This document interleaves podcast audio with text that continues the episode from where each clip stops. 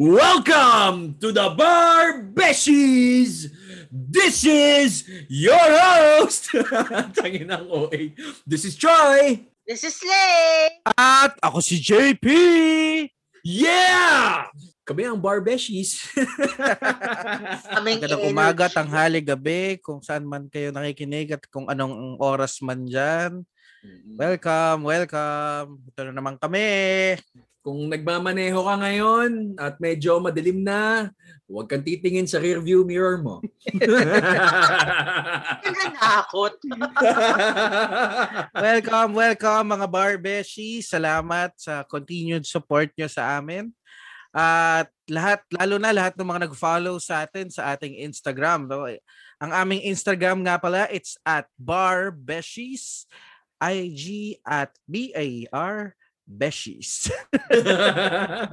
Nahirapan ka mag-spell, no?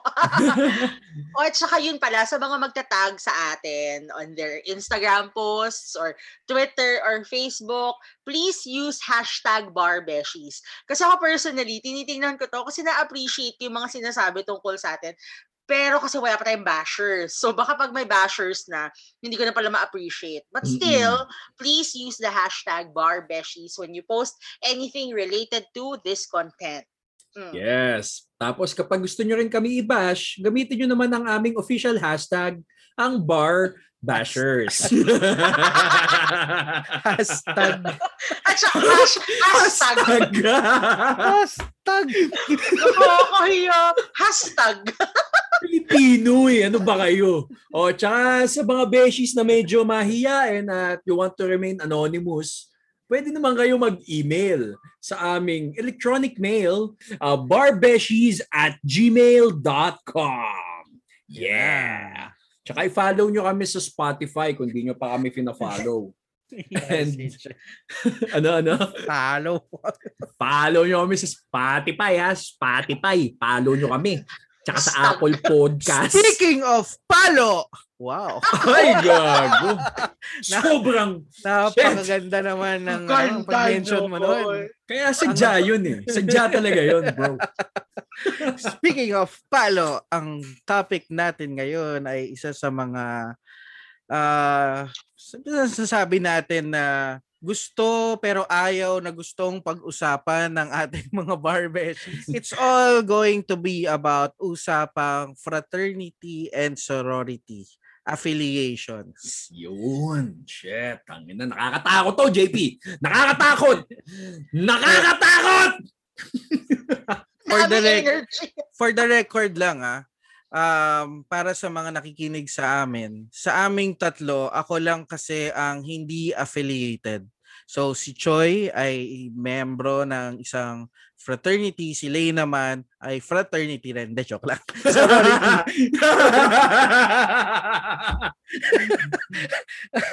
Pero, oh, yun na nga, no? De, so ngayong episode, ah, ako yung maraming tanong sa kanila, no? Kasi ako yung hindi affiliated eh. Um, I have these, uh, I have so many questions to them na yung iba na pag-usapan na namin offline, yung iba uh, pag-uusapan namin ngayon pero promise namin sa inyo walang filter. Walang so simulan na natin.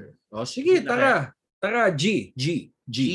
G. so, so sige, no? Um, unang-una, ang tanong ko is, kasi yung konsepto ko ng fraternity, nabuo lang siya sa kung paano ako lumaki, no? I grew up in a very conservative family.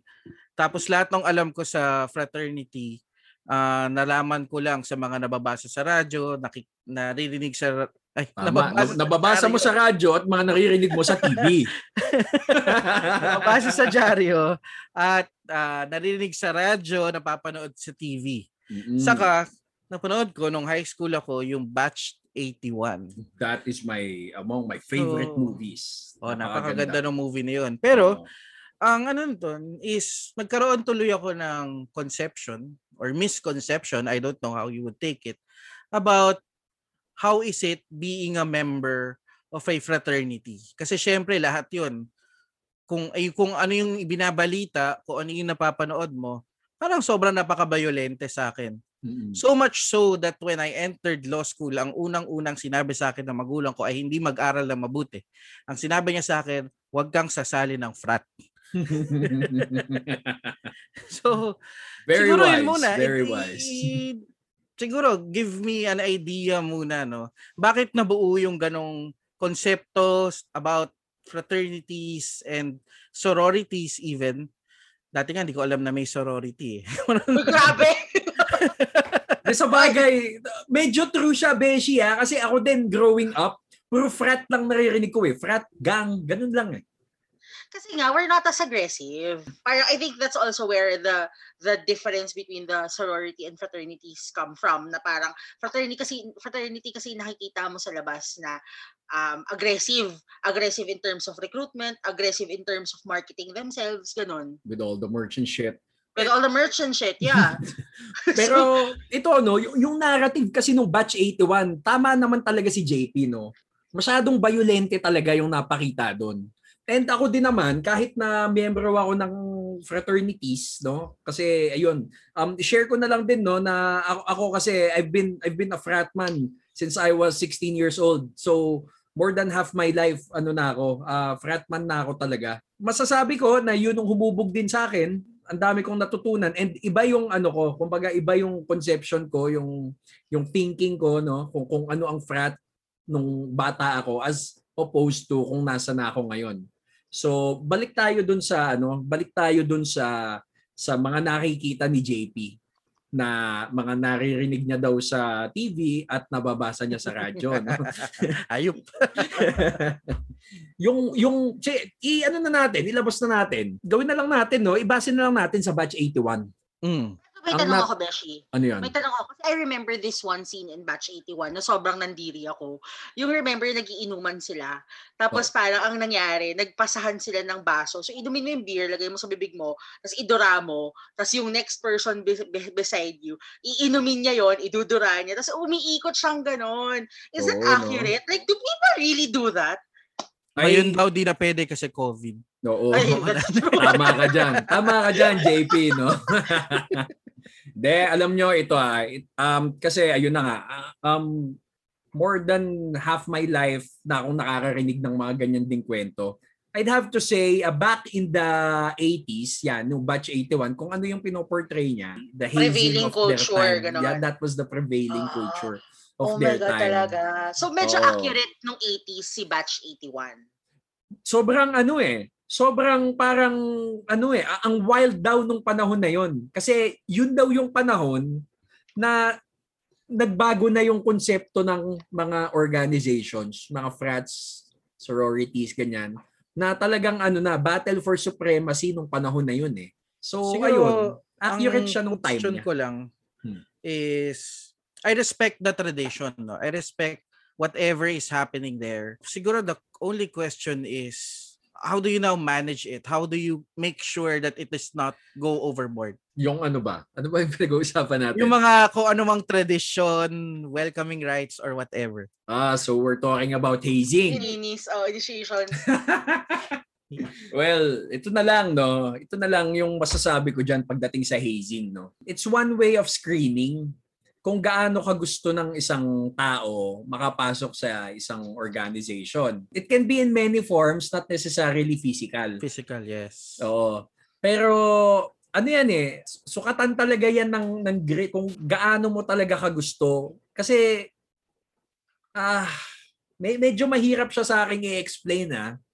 Which Kasi- was why ano, which was why I said na I respect the tradition because of Oo. course we we are not supportive of fully physical initiation because of meron tayong anti-hazing law eh, 'di ba? Mm-mm. Na meron tayong pinoprohibit. We don't we don't uh parang we don't promote that but we recognize that there are other ways of doing those kinds of things. Yes, yes, exactly. Parang mas mahirap pa nga kung tangin na ipag, ipag-memorize ka ng caudal kaysa gulpihin ka na lang. Di ba? Parang ayun eh. Pero ito, it- ito na lang, no? Kasi may may forms of phasing na talagang mental eh. Talagang may may, may psych ward din diyan eh, no? Lalo na yung dun nga. Balik tayo na lang sa batch 81. Pucha, isang buong semester, dalawang dalawang is- is- isang taon yata silang nagpe-pledge eh. Oh. Di ba? Tapos papaluin sila ng paddle sa puwet. Par- Parang sa puwet yata doon eh, no? Pero oh, yung yung, yung totoo diyan, mga beshies yung paddle Yes. sa ano. San? Sige, sige. Hindi talaga sa puwet. Yun lang. Hindi, hindi sa puwet. Masyadong may caution yun kapag sa puwet eh. So, wala, walang kwenta yun. But anyway, takin na nawala ako. No, because Pero- the optimal place is may caution pero hindi kasing padded ng puwet. Oo. Diba? Oo, tama. Oo. Pero meaty siya. Meaty pa din. PT. Oo. Oo. So, ayun, dun sa tanong ni JP, kung anong tingin ko dun sa panahon ngayon, ah, ayoko siyang tanggalin kasi I'm very traditional. Pero gusto ko maging responsable yung gagawa. Hindi mo siya kailangan totally i-eliminate. Kasi sukatan nga, like I said, no, sukatan siya ng grit. And ano eh, quality ano rin yan eh. Quality check din yan ng magiging ano nyo eh, ng magiging members nyo eh. Kasi 'di ba, you have your principles. Yang yang pagsali ng frat na yan, ano naman yan eh, hindi rin naman yan sa pilitan. Um, isa yun sa misconception din. Kung gusto mo sumali, kasi gusto mo. Mm. Kung kung humindi ka sa amin, okay lang. Kasi buhay naman ang frat kahit ano eh, kahit kumbaga tuloy-tuloy naman yung pagtakbo niyan kahit wala ka eh, di ba? Ayun na lang, kumbaga dahil hindi din naman lahat sumasali, sana ma-ensure na lang na yung mga sasali, eh yung mga dekalidad naman, Kalidad. hindi yung Mm. hindi yung dahil napilitan ka lang. Kaya nga ano eh, kaya nga ako, ito si JP, sayang di ka sumali eh. Ba- bakit ka ba hindi sumali? bakit ka ba hindi sumali ng frat, Japes? Unang-una, because, syempre, dahil nga sinabi ko yung experience ko was what my parents were saying, what I've been um, seeing on TV, what I've been hearing. And in college, hindi ko naman siya kinailangan. Pagpasok ko ng law school sa Lyceum, it's a very small community. I didn't think I needed a, a group to survive. Parang masyado na akong busy to to have another kind of obligation. And I feel like it's another kind of obligation for me if I join an organization, a fraternity. Parang nakita ko, ang liit lang ng school, ah, ah, isang batch sa Ateneo siguro, isang buong school year na, o isang buong lyceum na, parang gano'n, diba?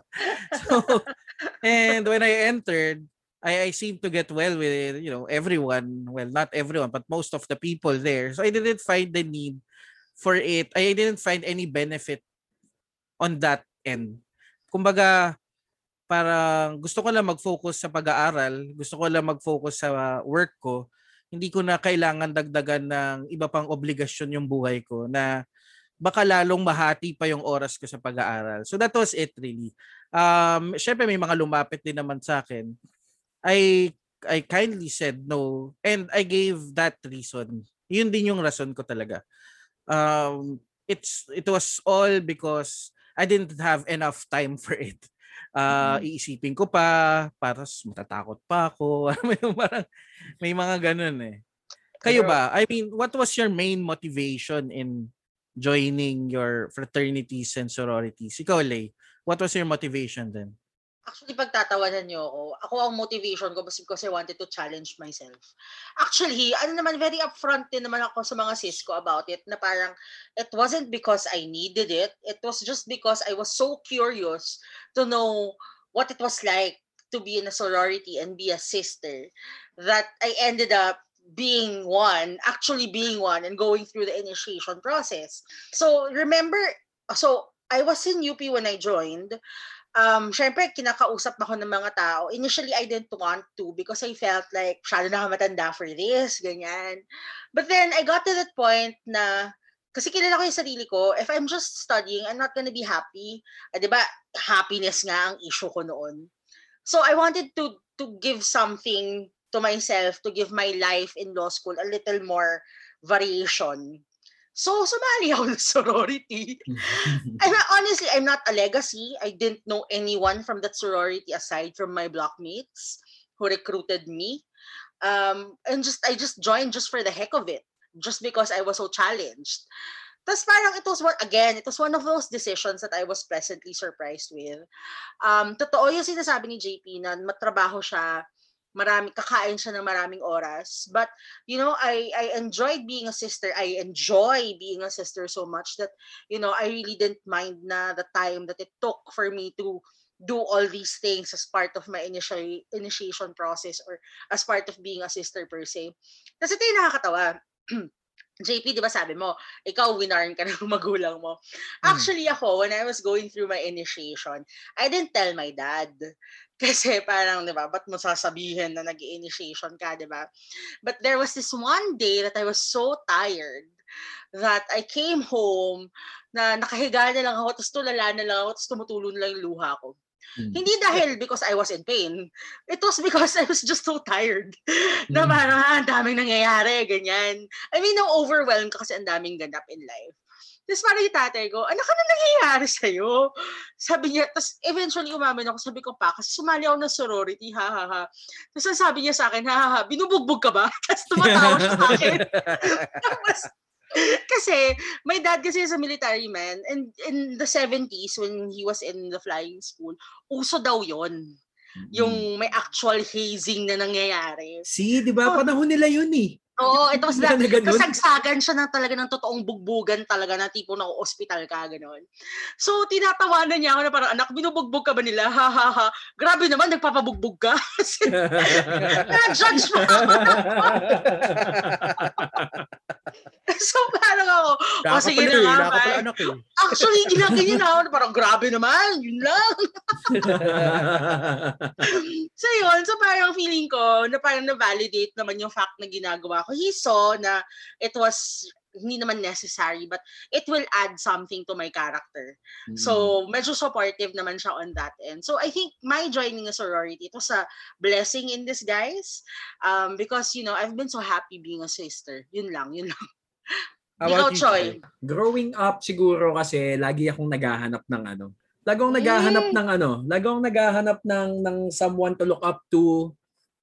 I was always in search of someone or something na susundan ko. Basically, yun na nga, mentor, model, ganyan, 'di ba? Tapos siguro, ano, May ganyan ka nga eh, no? Naghahanap ka talaga ng mentor, guidance. yung 'di ba? Kasi feel ko maliligaw ako eh. Leo, lak, an, an Leo niyan. Oo, Choy. kala ko ba Leo ka? Kala ko ba Leo? Ko Ka ba- leader ka. Kaya yun na Oo, nga eh. Strong, headstrong ka dapat, Pero, di ba? oo, pero sabi naman din kasi, a good leader is a good follower. Wow! Ang galing bumawi. Galing mag-spit. yeah.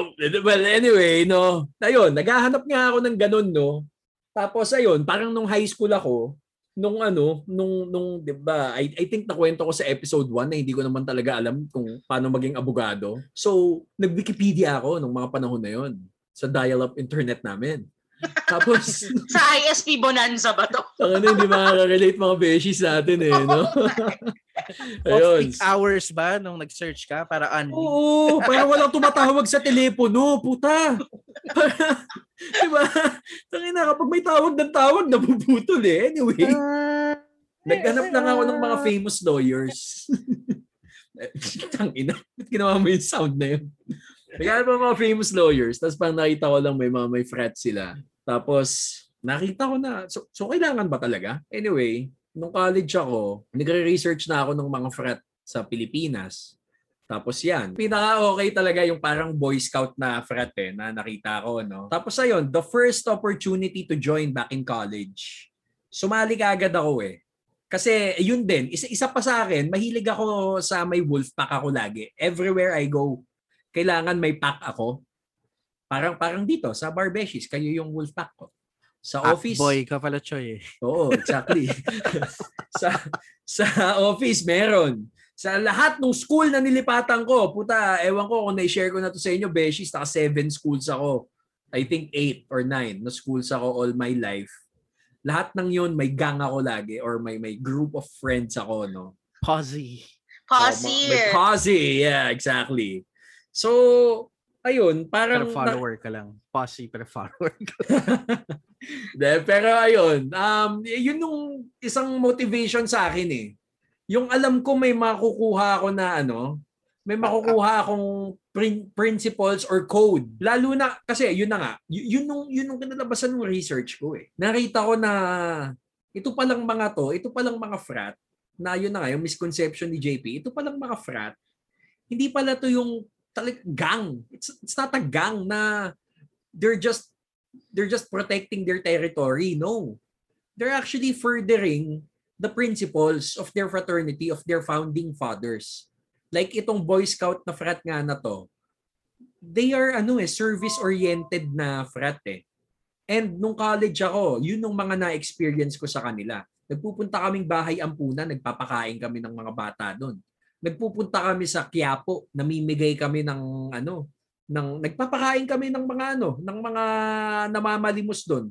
So, 'di ba? ng- Ngayon ginagawa na 'yan eh. Parang normal thing na siya yung mga community pantry. Kami ginagawa namin siya nung college pa lang. So, alam niyo 'yun, na-expose ako no, sa mga ganung bagay. That's the other side of the coin. I mean, I, I my conception of fraternities, may ibang side pa pala. Oo. Kumbaga, hindi yan, hindi yan lang violence, talagang Y- tambulan lang. Ga- gan- ganyan kasi talaga JP eh. Yung yung mga barb kasi hindi nila ano, hindi nila teka, ano alam yung eh. barb? Ano Ah, barb? patay ka! Patay ka! yun ang tawag barb? namin. Japes, yun yung tawag sa mga hindi membro ng frat or soror. Bakit barb? Eh, Ah, ewan ko. Yun na yung term nung dumating ako eh. Bakit parang ano inaatake mo ko? Barbero? wait, wait, wait. Barbero? wait. Barbarian. Itanong mo kay Sean yun. Barbarians? Oo. Kami pa yung barbarians? Anak ng ko.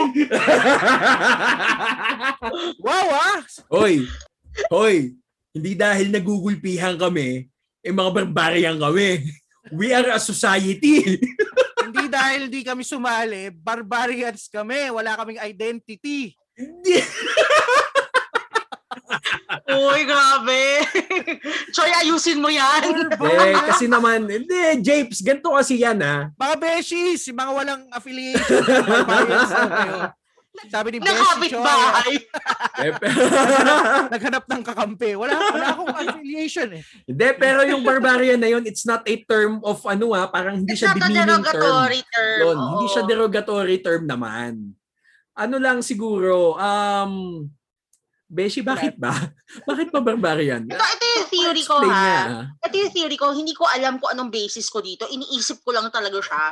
Kasi I think, mo, di ba, nag-start yata yung fraternities with Greek letter fraternities. Mm. Eh, di ba, in Greece, hindi ko, ay po tama to ha. As in, promise, invento ko lang to. Pero ganito ko siya generosify in my head.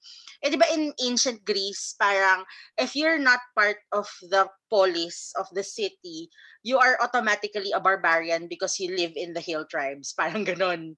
So maybe that's where it came from. I'm not sure. Gago, parang na-bad trip lalo si JP dyan sa in-explain mo. Parang Oy, sinasabi grabe!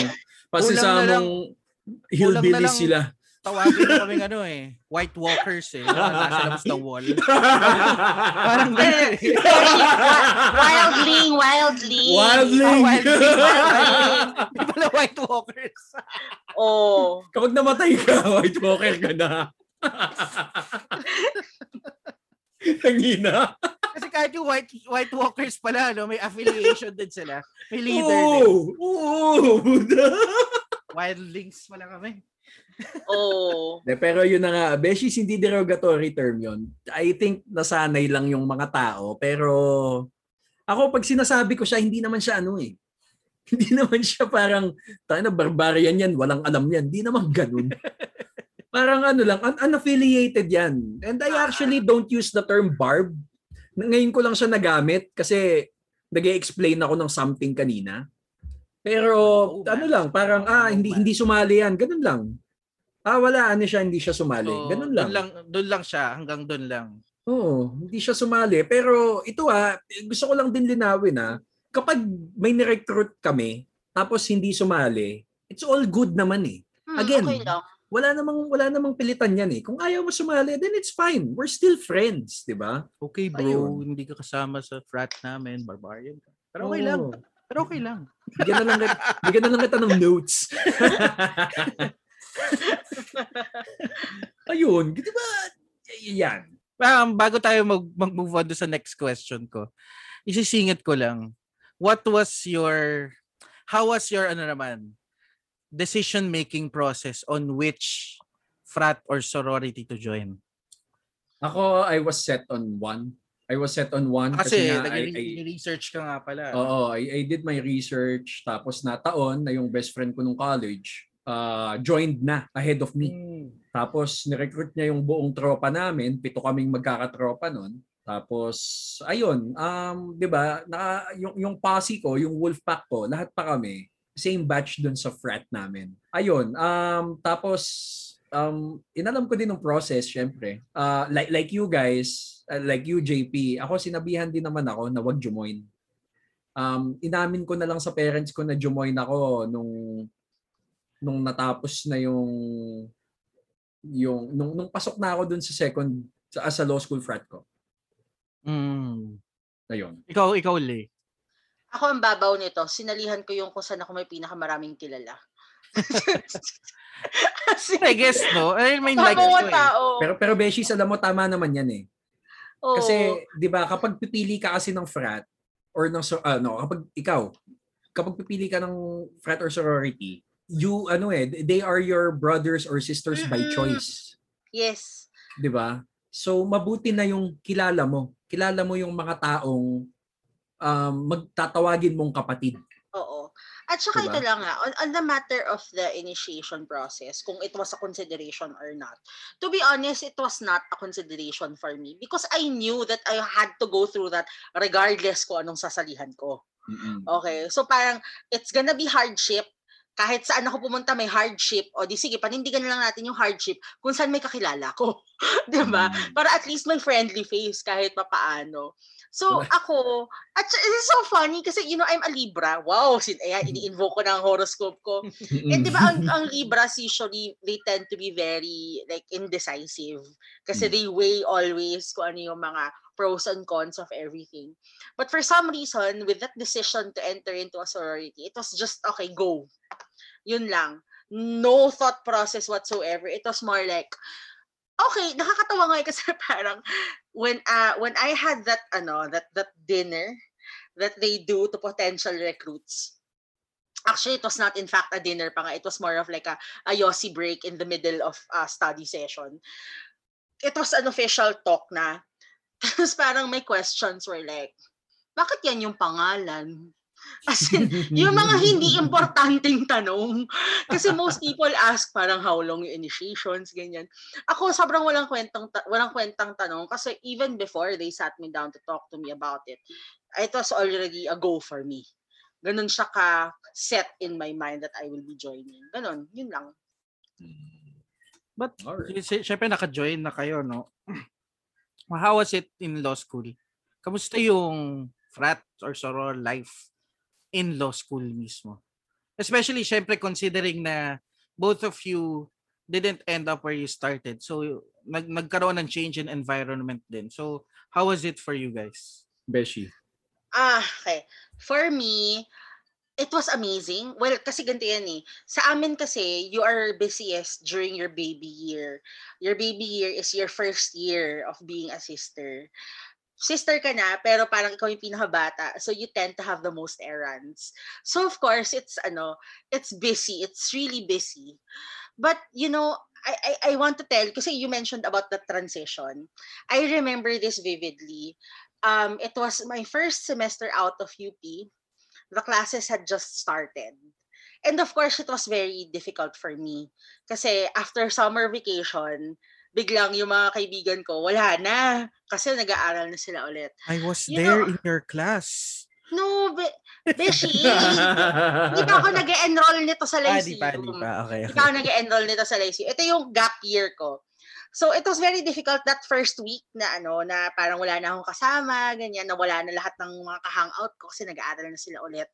You know, I remember this vividly. I was in SM Marikina. Ang layo pero nandun ako. Malapit Tas sa amin yun. Oo, tapos kasama ko yung Arcon ko. Supposedly, it was just a dinner for the both of us. Then all of a sudden, all my blockmates na brothers and sisters came in from class. Sinamahan lang nila ako. You know, just so that I'm not lonely. Na sobrang na-appreciate ko yon kasi parang that was the transition for me. Eh, na parang, ah, I, I had this feeling na, oh, wala na ako sa UP. I'm not one of you anymore. But then, they gave me that kind of support na parang, okay, kahit di nila sinasabi explicitly, the fact that they were there at that very difficult point in my life, you know, really made me feel like, okay, I'm really part of you. Kahit nasan man ako mapunta, I will still be part of this organization. Yes. Oo. Yun, yun, naramdaman ko talaga yun. Yun lang.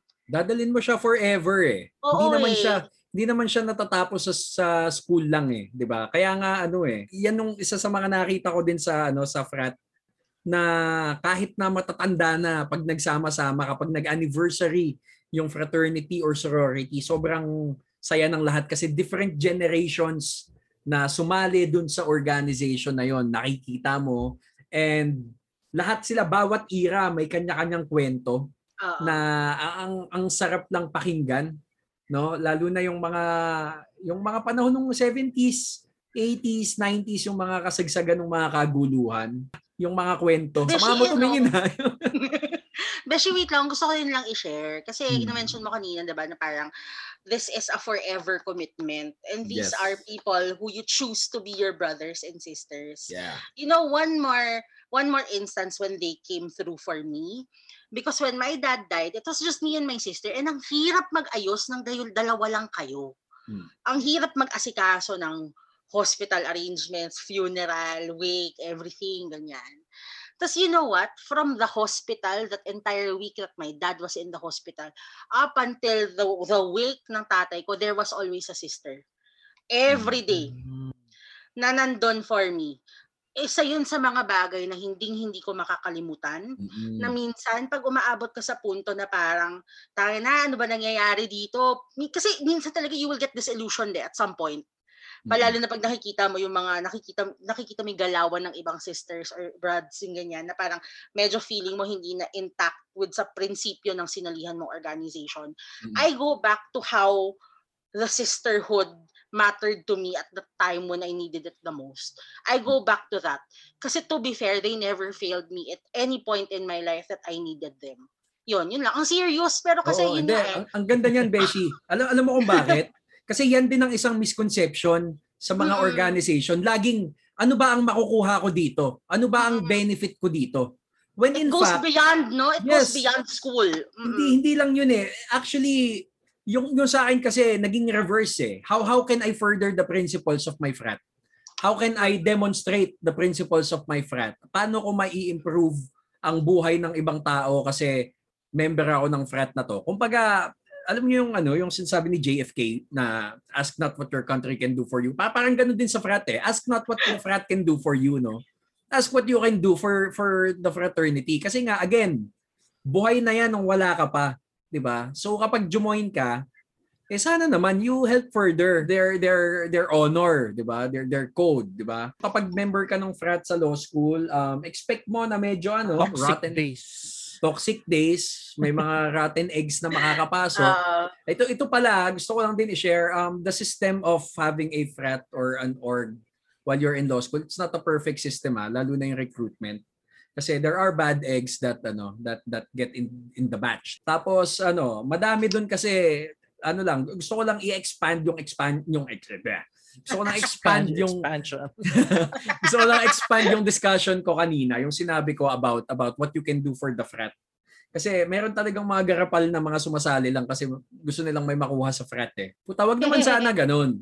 Wag naman sana grabe yung ganun. hugot niya. Grabe yung hugot Hindi, niya. ka- kasi kasi may may may ganun talaga eh. May may ganun eh. Kahit nga kahit nandun ka pa lang, puta may manggagamit eh. Pag pag join, nakakuha na ng mga perks, hindi na mag-i-inactive na. Yun din pala yung isang gusto kong i-insert dito kasi sabi ni JP, poproblemahin niya pa yung frat kapag kapag sumali siya ka- kapag sumali kapag sinabay niya yun sa law school. Totoo yun. Kasi you have to be an active member of the fraternity. Diba? Kailangan lagi ka magpapakita, mag-attend ka ng meetings. You do your part. You do your role as a freshman. Kung di mo kaya, Sorry. barbarian ka na lang. hindi naman hindi naman sa ganun. Hindi, I mean, hindi, hindi. Pangit yung pakinggan niya, pero ganun kasi yung punto ko kanina, no? Parang, oh. if you cannot commit onto something, and, you know, you, you can't, tama ka naman, you can't just join for the benefits. So, if you cannot commit doon sa bagay na yun, huwag ka na lang sumali kasi magiging pabigat ka lang, di ba? Parang, oh, exactly. You're just taking taking advantage of all the benefits without doing any work. And ganun naman even in life, you know, you can't commit to something without working hard for it. Mm-mm. So kung hindi kung hindi para sa 'yon, then just don't join para hindi ka na rin hindi ka na rin maabala, hindi ka na makaabala ng ibang tao, 'di ba? Eh, ayun na nga eh. Kasi Japes ano eh, um, bilang barbarian ka, no? ah, recruitment. Barbarian. Tangina, sa mukha mo gago. Barbarian. Unaffiliated. Unaffili- oh, bilang bilang unaffiliated ka kasi, kailangan mo ding malaman that recruitment is the lifeblood of a organization. So, sinasala yan ang mga pagpili. Kaya I, I hope you got flattered that you were invited. That means they saw something in you. They saw you as a um frat material kung ano man yung ano kung ano man yung code nila parang oy ano to mukhang mukhang okay to cool dude tong taong to gusto ko siya maging Brad. I'm, I'm too good for you. Da, joke lang. So, pa ng lang! code. Barbarian! Kabawi lang! Pero ayun no, um yung sa akin lang din, um dahil ngayon nga medyo medyo yung mga tao hindi na ganun ka-interesado sumali sa mga organization unlike nung 70s, 80s, 90s. Bilang lifeblood siya, kailangan taon-taon may recruitment ka para hindi mamatay ang isang fraternity sa isang eskwelahan, 'di ba? Ayun, um gusto ko lang i-share 'yon na minsan it, it, it really helped you. In yes, nakatulong siya, nakatulong siya. Kasi ano eh, your your senior brads, yung mga higher years na mga brads, talagang they treat you as a little brother, no questions asked kapag humingi ka ng um, ng tip no for a certain subject ganyan. But again, ano eh, may mga nakukuha ka din kasi sa frat and or orgs na makukuha mo din with your group of friends. Mm-mm. siguro yung pinagkaiba lang kapag sa ano kapag sa frat may mga ACADS team din kasi yan eh. Nasusukat din yung kalidad ng gawa mo. May may there are various eyes checking the work before they pass it on to you. So ayun. Yun yung isang Siguro for for our listeners na rin, no. Um, while you know, Lay and Choi diniscuss nila ano advantages of um, being in an organization, a fraternity or sorority in law school. Ako naman on behalf of barbarians, Hindi. Ah, on a serious note, meron din namang, well, masasabi ko naman na you can survive law school even without it. You know, um, the tips that you, syempre, iba rin yung, I, of course, I did not experience it from a group or an organization na meron kang backup parate, meron kang nagsusupport sa you. But you know, if you are a person Sa you? is- nagsusupport sa you sa you, pag, pag, pag, isa ka, pag mabait ka naman tao, alam mo yun, hindi ka naman mawawalan ng ano eh, ng, ng, ng, ng mga kaibigan na malalapitan. Kasi the reason why, the reason I did not join, apart from ayoko ng ibang obligasyon, kasi pakiramdam ko naman, nahanap ko naman kagad yung mga kaibigan na talagang until now, barkada pa rin.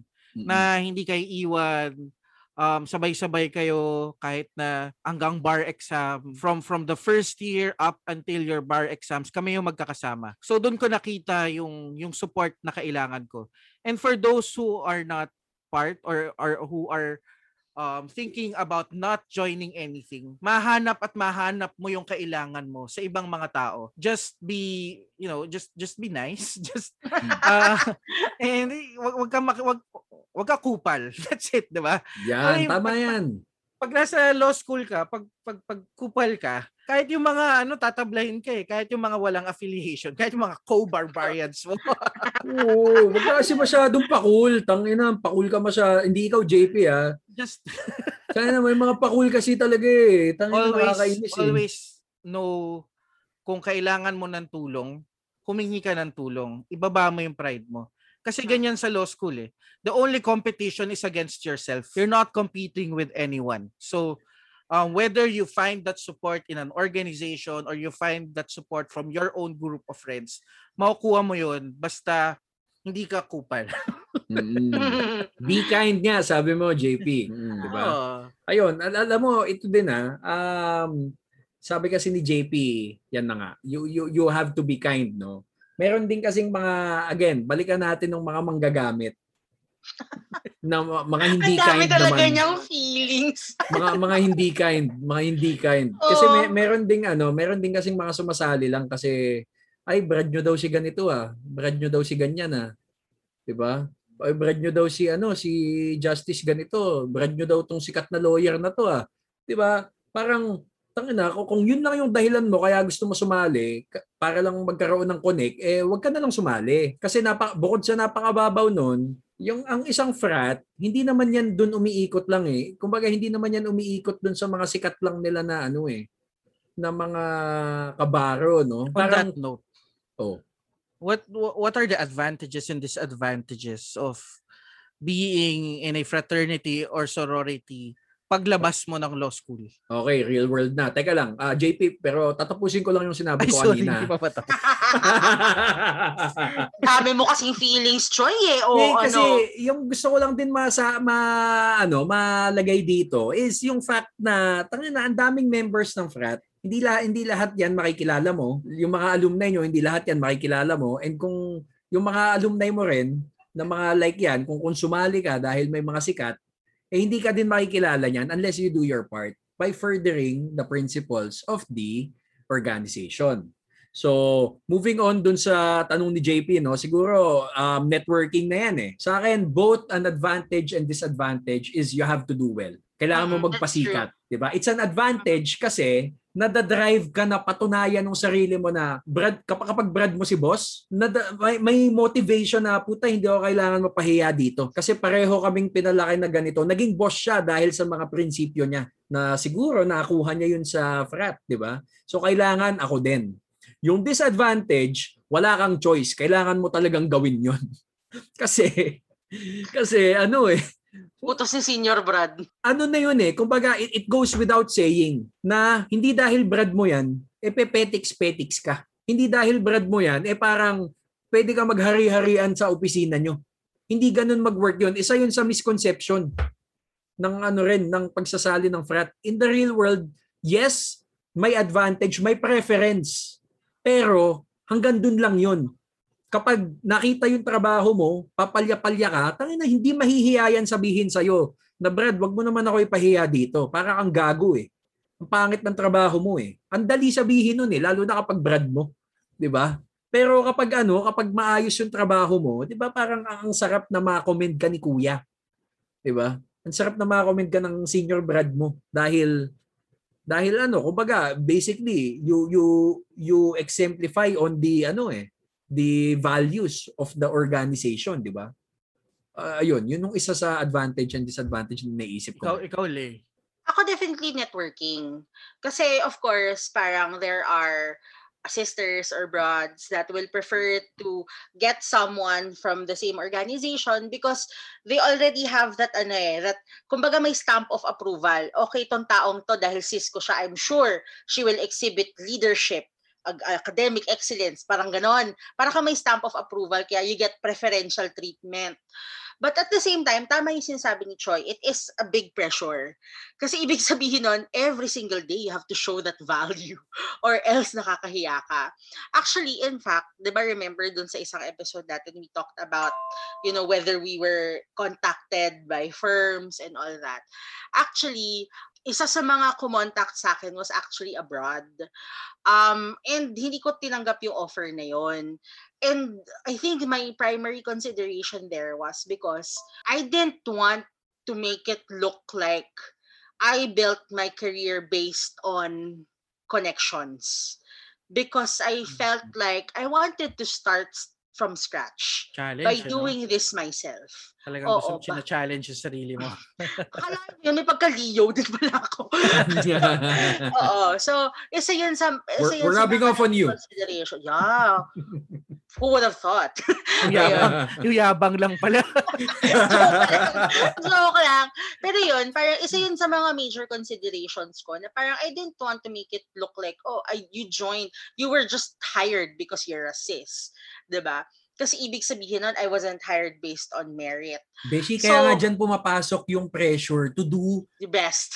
On the matter of uh, networking, totoo naman yan eh. Kasi when you reach out to your senior brothers or mga senior yung mga sisters, um, and ask them na parang, oh, do you have a job that I can you know, I can do, parang ganyan. Of course, they will give you. They will try their best to give you. Pero kasi by personality, hindi kasi ako maganong tao. Ma-pride kasi ako. So that's also why, actually funny nga kasi parang nag-sorority ako pero hindi ko ginamit yung perks. So, nakaka nakakatawa lang. Pero merong ganon. It, it, it's true, it's true. Pero kasi at the end of the day, call mo eh. Call mo Beshi. kung gagamitin mo yung, oh, Beshi, hindi mo ginamit yung perks kasi hindi ka manggagamit. Yun, oo. Tsaka Beshi, tsaka Beshi, Oh. you, you want to further the ano. Ang ganda. I commend you for that. Thank hindi mo you, ginagamit, thank you. Hindi mo ginagamit ng perks kasi gusto mong ano eh, gusto mong gumawa ng sarili mong path, Mm-mm. 'di ba? Ta- Tapos, my, my goal talaga is later on, when I become super successful, if and when I become super successful, ako naman yung tutulong sa mga batang sisters. Na Mm. parang, you know, try to lead them to the right path and all, and all that, di ba? If they want to. Pero yun, as of now, parang I wanna learn the ropes by myself. Di ba? Mm. Thank you for that network. But at the end of the day, call mo. Call mo kung ano gagawin sa career mo, di ba? Mm, wa- Again, walang sapilitan naman 'yan, Mm-mm. 'di ba? Balik tayo doon.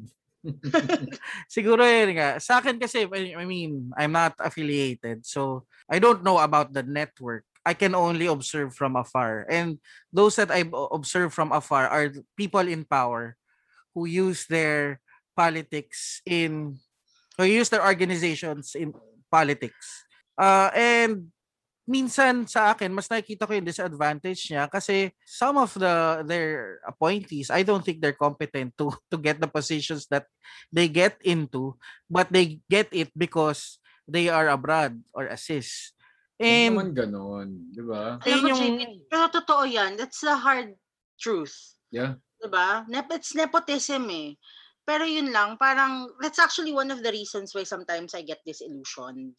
Na parang connections ang kalakaran pagdating mo sa real world. which is why it was very refreshing to hear all of these from you.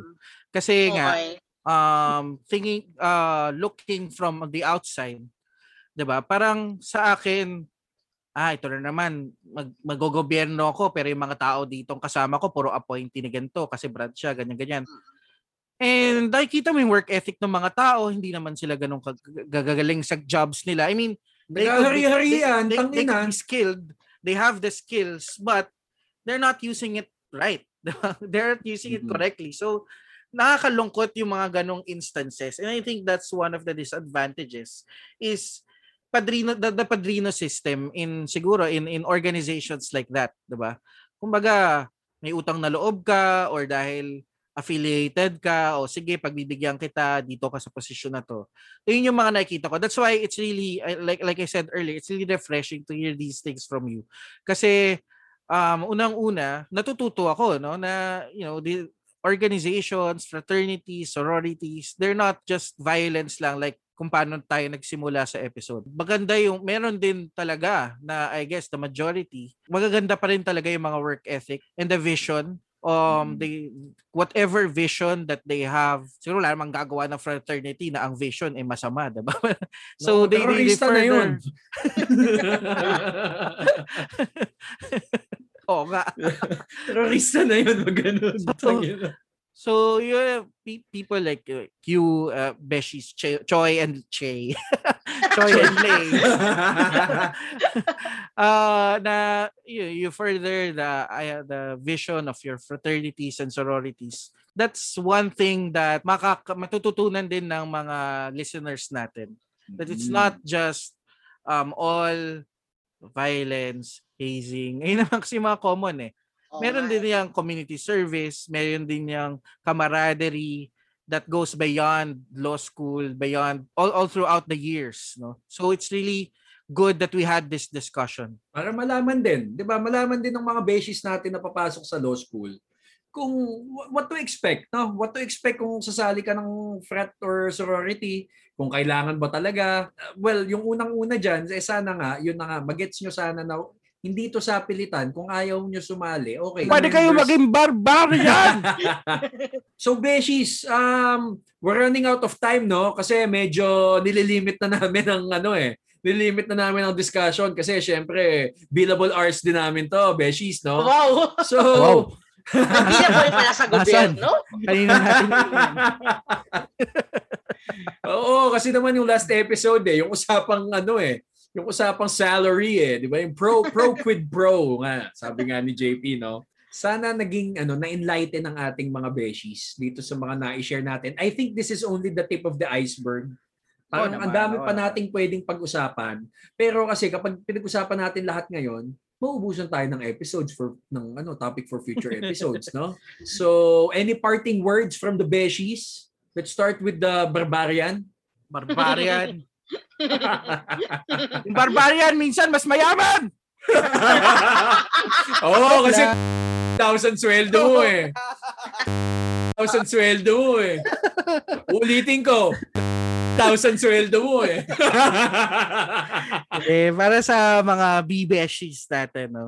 Um, don't worry if you're not affiliated or if you're thinking na natatakot ka tapos nape-pressure ka lang to join a fraternity or sorority, don't. Because you'll, you'll live, you, you can survive law school without. Maging friendly ka, kasi yung mga mga members na yan, I mean, and Lay, mga naging beshies ko yan. No?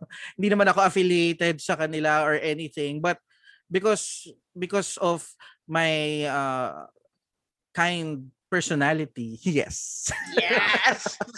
Hindi, dahil, dahil ano, dahil mabait naman ako siguro sa kanila. Um, you know, you, you, you, they, they, they can still help you out even even if you're not affiliated. Um, you'll survive law school. Don't be pressured. Pero kung gusto mo, then go. Um, go for it. Just be sure na alam mo kung ano yung pinapasukan mo because there's from from what I heard with both Choi and Lay, there's a certain kind of commitment and may values itong mga fraternities and sororities na to. So wag kang sasali kung gusto mo lang uh, maging Magpa-cool. brad, magpa-cool, maging brad or maging sis just for the name or just for the sake of um, being affiliated with them. Tapos, pag ganun din yung ugali mo, huwag ka na rin maging barbarian kasi ayoko nang, I mean, di ka rin tanggap. And sit with us then. Sit with us. So, White Walker ka. Ikaw yung White Walker. You have a cold personality. Ayaw ka namin. Lahat kami, ano kami, we will fight against you. Anyway, so yun lang, no? You, you'll survive without it. Don't be pressured. But if if you you will be joining, make sure that alam mo kung ano yung papasukan mo. Lay? Ayan. Do your research. Mag-google ka. Ayun. Sa akin, I I know I sound medyo medyo mababaw yung start ko as to why I joined the sorority because that's the truth. It was really just curiosity. But as I mentioned earlier, it's one of those decisions na na-surprise din ako na maganda pala. Na it was really a good decision. So, I'm very thankful to 2013 Lay for thinking that way and in being so committed and joining a sorority. Siguro gusto ko rin lang idaan because my sorority stands for academic excellence, sisterhood, and leadership. And those three things somehow I try to live by talaga. Even now that I'm working, na to always do my best to be a leader. Wow, to be a leader. And also to be the best sister that I can be, not only to my sisters, but also to my other friends. Because, you know, you, when you imbibe those values, to a certain extent, hindi na siya nagkakaroon ng border. eh. Hindi na siya naging exclusively for these people only. It becomes part of your way of life already. So, one of the reasons din pala na na-realize ko why I joined was because I needed it din pala to give me a vision, to give me a mission vision for myself. Is that a sorry? Naisip Kumpanya ka ba? Kumpanya ka ba? Bakit Oo, kailangan Guiding, mo guiding principles. Oo, bigla siya nag bigla siya naging guiding principles talaga for me with how I would live how I am to live my life. So you know, of course, the sorority, tulad nga ng sinasabi namin, is always a choice. Pero Thank you, tulad, Lay. oo, The it's always a barbarian choice. beshies accept you. Oy, thank you, thank you. Ang dami ko ng tables na pwedeng upuan. Oo. It's always a choice. Wala siyang pilitan. But remember, in life, lahat naman yan choices eh, di ba? Pag nagmamahal ka nga, pag pi- pumipili ka ng taong mamahalin, hindi naman yan lahat perfect. Hindi naman yan lahat magaling, 'di ba? There are always disadvantages and advantages to choosing to be with this person. There will always be things that you will learn to accept and learn to live with as part of loving this person. So, ganun din naman sa sorority or sa fraternity, 'di ba? You accept the advantages, you learn from the disadvantages and learn to live with them and try not to emulate them. 'Di ba? You have to live by the values of the sorority. But at the same time, accept that it's not a perfect organization. Yun lang, yun lang yung gusto ko sabihin. But then again, if you feel like it's not the life for you, then it's fine. We can still be friends. I think yun din yung isa sa mga misconceptions of being affiliated and non-affiliated. Hindi naman kami nagbabago eh. Parehong tao pa rin kami. Nagkaroon lang kami ng mas maraming friends. Nagkaroon lang kami ng mas di- ng direksyon sa buhay. Yun lang. But at the end of the day, we're still the same people. Yun lang. May direction din naman kami sa buhay, Lay. Sorry naman. Hindi lang united, pero may kanya-kanya kami Oo. direction sa buhay. Ayun, no? So sa akin naman, We yun are, na. we, we are already reconsidering our acceptance sa barbarian besties. I'm so sorry. I'm so sorry. Barbarian Beshies. Gusto ko yan, James. The Barbarian Beshies. So. Welcome to the barbarian besties. Ako si JV. Ako lang. So, ikaw na. Nakainis kayo. Nakakatawa yung Barbarian Beshies. Ayun. Teka. Ang ganda ng mga sabi nila eh. No? Um, Na-pressure ka ba? medyo, medyo. Actually, sobra. Pero ayun, Sorry. totoo, to- totoo yung sabi nila eh, na ano na ang pag-join ng organization, no? It adds character, no? Um, yun sa akin kasi um, na-share ko naman kanina na for the longest time fratman na ako. Um, I always see myself as a kumbaga nawawala. Kaya naghahanap ako ng direksyon. Totoo yung sabi nila eh. Nakahanap ako ng direksyon dun sa mga ano, sa pagsali ko nga ng fraternity. Um, early on, alam ko naman na hindi lang siya yung puro gulpihan, hindi lang siya yung puro ramble. It's part of it, I think. Pero hindi siya yung total definition ng mga fraternity or sororities. Sabi ni Lay kanina, um, learn from the disadvantages, that's good. And that's true. Kung may makita kang mali, itama mo. Huwag mong gayahin, 'di ba? Tapos isa pa ano, meron kaming ano eh sa sa frat ko may may tinatawag kami na ano na may may term kami na huwag kang maging kung anong pangalan ng frat mo. So, huwag kang maging blank. Maging ano ka, maging maging Brad ka. Maging ano ka, maging brother ka sa mga tao, sa mga kabrad mo, 'di ba? Maging brother ka, huwag ka maging maging pangalan lang ng ano, maging pangalan lang dun sa sa frat mo, no? Goes beyond the name. Again, yes, it goes beyond the name. Tapos isa pa ano, kung member ka na or kung nagpabalak ka mag-join, be a responsible fratman because you are a reflection of your brads. Kapag kupal ka, magmumukhang kupal na lahat ng brad mo. So kung barbero ka, yung parang may kinikwento si JP na may ano daw, may isang fratman daw sa school na sobrang cool. De, tsaka ito, ito, last na, last na, no? Ang pagsali ng organization, it will present you with doors of opportunities.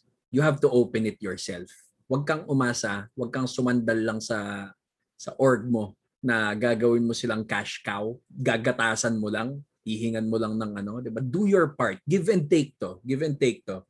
You give your time, you give your commitment, and then surely you'll reap the benefits if there are benefits. Pero ano, hindi naman kailangan laging ganun eh. Hindi naman dekahon yung formula dito sa pagsali ng frat or sa mga benefits eh. Ang ganda nung sinabi ni Lay. Sabi niya, hindi niya ginamit ng perks kasi gusto niya maging ano, gusto niyang gumawa ng sarili niyang path na kumbaga ayaw niya ng ano, ayaw niya nung may ina-idol siya. Gusto niya siya yung ina-idol. May Oo, pagkali- ganyan nga yun. Oh, yun, may pagkaliyaw din to eh. gusto niya maging Diyosa eh. Di ba? Gusto niya maging barbarian. Tapos, Mm. totoo. Gusto niya sambahin ng mga barbarian. The Ayun. Tapos, totoo rin nung sinabi ni JP, hindi naman lahat kasi ng sumasali nagiging ano rin eh, nagiging successful eh. Minsan, mas nagiging successful din kung sukatan lang naman ng 1,000 na sweldo ang success, di ba? Eh, Siya na surely, yung pinaka-successful. nanalo oh. siya doon, no? Oo. So ayun Beshi, sana may madami kayong natutunan dito sa ano dito sa episode namin na to na gusto naming tawaging ah, yes master no master. Pero ayun no, so Beshi, sana sana no, sana naging enlightening tong episode na to. At kung gusto niyo sumali, message niyo lang ako sa Hindi, joke lang. Ah, this is not Wow! this is not a recruitment. This is Troy. This is Lay! At ako si Barbarian Beshi! JP, nakalimutan Sakto, barbarian. Walang identity. Salamat, salamat sa pakikinig. Next week, ang title na po ng podcast namin, Barbarian Besties. Wala na po rin dalawa. Ako na lang mag-isa.